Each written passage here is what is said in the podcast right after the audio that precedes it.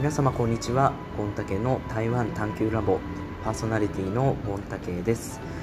今回はですね先日開催しました台湾人元日本兵の賞金文さんに、えー、戦争体験を伺った交流会についてご紹介したいと思います。えー、今年2020年というのは先の大戦に日本が敗れてから75年が経過した節目の年ですけれども、えーまあ、賞金文さんのようにですねかつて日本人として日本のために戦ったこうした台湾人元日本兵の方にお話を伺うことというのは非常に近年難しくなっております。まあ、そうした厳しい状況なんですけれども先日ですね台湾在住の日本人4名それからオンラインの形で日本人、えー、日本在住の日本人4名の方にご参加いただきまして、え、今年94歳となる賞金文さんを訪ねて、え、お話を伺ってまいりました。実は賞金文さんはですね先の大戦においては史上最も無謀な作戦とも評されるインパール作戦に参加したご経験がある方なんですね。で奇跡的に生還を果たして、えー、終戦後台湾に戻られたわけですけれども、えー、皆様インパール作戦というのはご存知ですかね？あの日本の戦況が極めて厳しかったあ、まあ、戦争が終わる前年の1944年、えー、昭和19年のですね3月から7月まで行われたのがこのインパール作戦なんですけれどもあの当時日本というのは、まあ、昭和12年の支那事変、えー、に始まりまして、まあ、主に中国中華民国の蒋介石とこう相対していたわけですよね。でこの蒋介石が率いていた中華民国の国民党軍が、まあ、主な敵だったわけですけれどもえー、連合国であるイギリスそれからアメリカはですねその国民党軍を支援して、まあ、最新鋭の兵器をこう渡したりとか、えー、食料とかですねあらゆる形でこう支援をしてたんですね。こうした連合国の中華民国国民党軍に対する支援というのは当然日本にとってはこう邪魔な存在阻止したいものだったんですけれどもまあ、当時ですねその蒋介石、率いる国民党軍、えー、に対して連合国がこう支援を送っていたこうルートのことをですね一般的にこう援蒋ルートというんですけれどもこの先ほど冒頭にご紹介したインパール作戦というのはこのまさに援蒋ルートを断ち切ることを戦略目的にしていたんですね。でそこでイギリスの当時拠点があったインパールという場所にこう攻め入ろうとした。えー、こうした作戦なわけです。ところが、まあ、あこのインパールというのはですね現在のミャンマー、えー、当時はビルマと言いますけれどもそのビルマとインド北東部の国境辺りに位置するんですが非常にそこをこう攻めていくというのは至難の技なんですね、まあ、一つはこう山奥の深いこうジャングル地帯っていうところで軍隊がこう進軍するのが難しいというのとあとはその辺りの気候というのはですねこう1年のうち非常に雨季が長い寒気と雨季がこう交互に来る場所なんですけどもその雨季が来ると当然ながらこう雨が降って大変ですからなんとかこう短期決戦でですね3週間のうちにインパールまでこう攻め入るという当初は予定だったそうです。ところがまあうまくいかずにですね、あのー、長引いてしまいまして撤退するという決断に至るまではなんと4ヶ月も時間がかかってしまいました。で犠牲者の数というのは、まあ、正確な数はつかめていませんけれども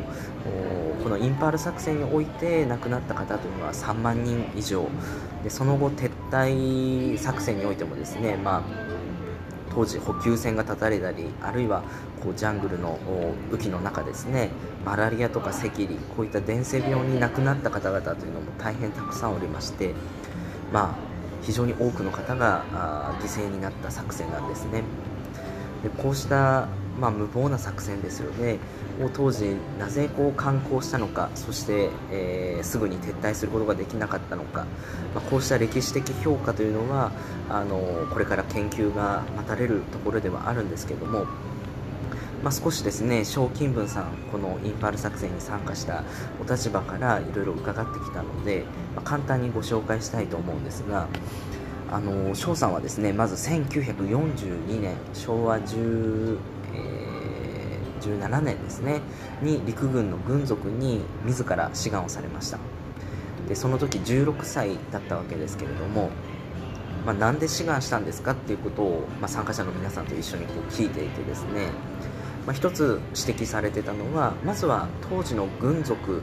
まあ、軍隊に属すると書く軍属ですけれどもこの軍属の給料というのは非常に高かったそうなんですね。で一般的な当時のこう給料がだいたい月30円ぐらいだとしたら、まあ、その3倍から4倍、まあ、翔さんの話だと120円一月あのもらえたと。でこうした高級である軍属に、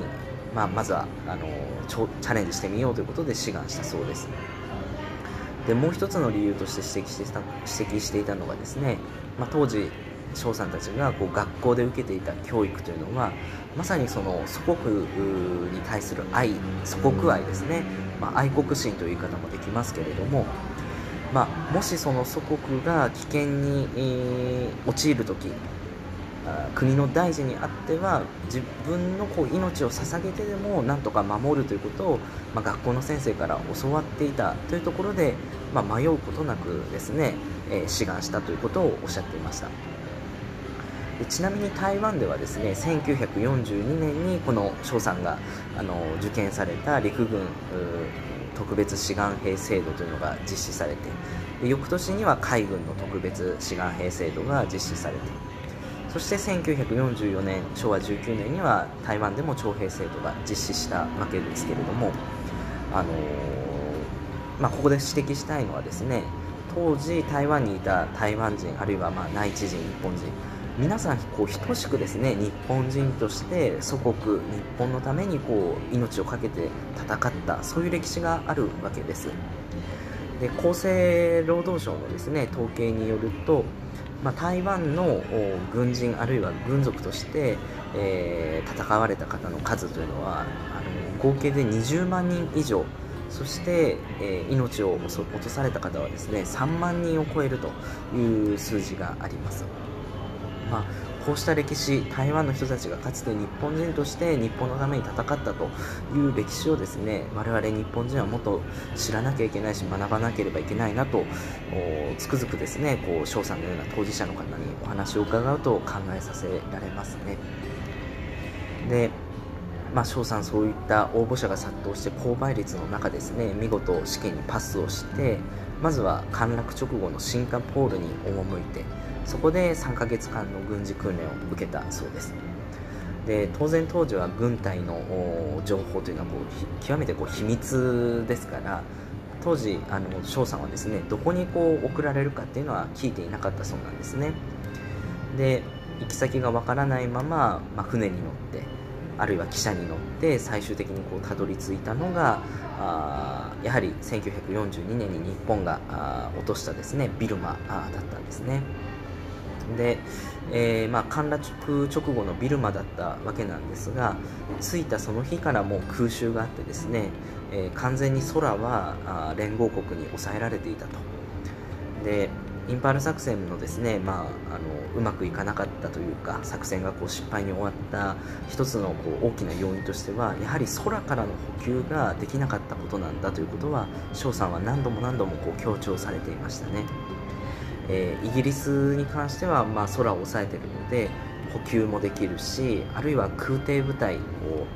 あのグライダーに乗ってこう低空でやってきて突然こう敵が目の前に現れて最新鋭の兵器で、え、やられてしまうということが日本軍がこう直面した状況だったということをおっしゃっていました。で当初はですね、あの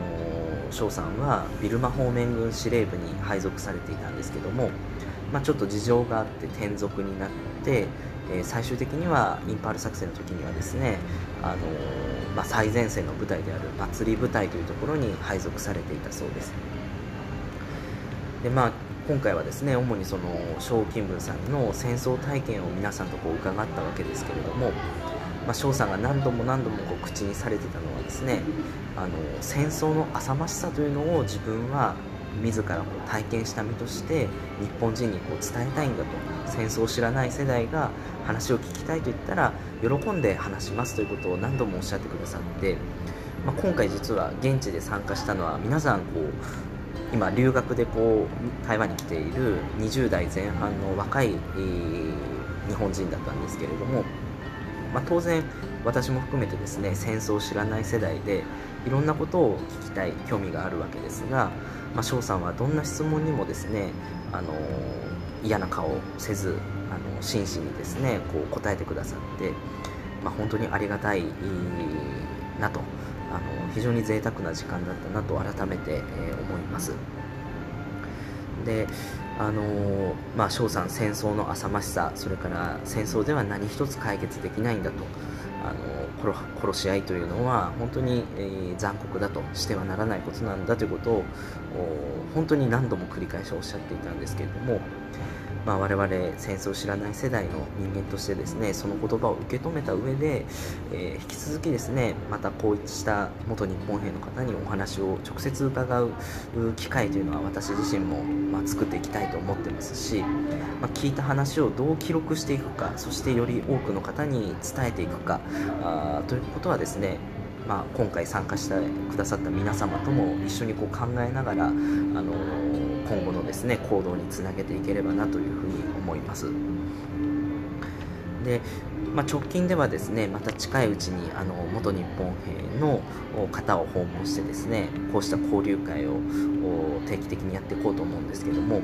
まあ、今回賞金文さんには主に戦争体験を伺ったんですがあ戦後にはですね228事件といって台湾の人たちが戦後にこう大陸から渡ってきた国民党によって、えー、まあ、人権を蹂躙されてしまったと。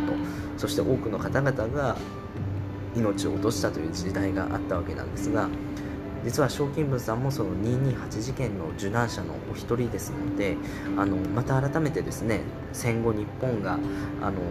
台湾から去った後台湾でどうなったのかそしてもう一つはまあ日本はあ台湾を放棄したわけですけれどもあのこうした賞金文さんのような元日本兵の方々に日本人としての保障を75年経った今も支給していないと、まあ、こうした問題もですね少し、えー、話題には当日なったんですけれども改めてゆっくり伺う機会を設けれればなというふうに思っております。ということで、まあ、今日はですねその先日実施した賞金文さんを囲んだ交流会のご報告ということで少しご紹介させていただきましたけれどもあのまたですねあのこうした交流会はオンラインでの配信というのも同時並行でやっていきますのでまたあの私が別で運営している YouTube のゴンタケ台湾チャンネルあるいは Twitter などでですねあの情報発信しておりますのでそちらも皆様よろしければチェックいただければと思います。ということで本日もありがとうございました。またお会いしましょう。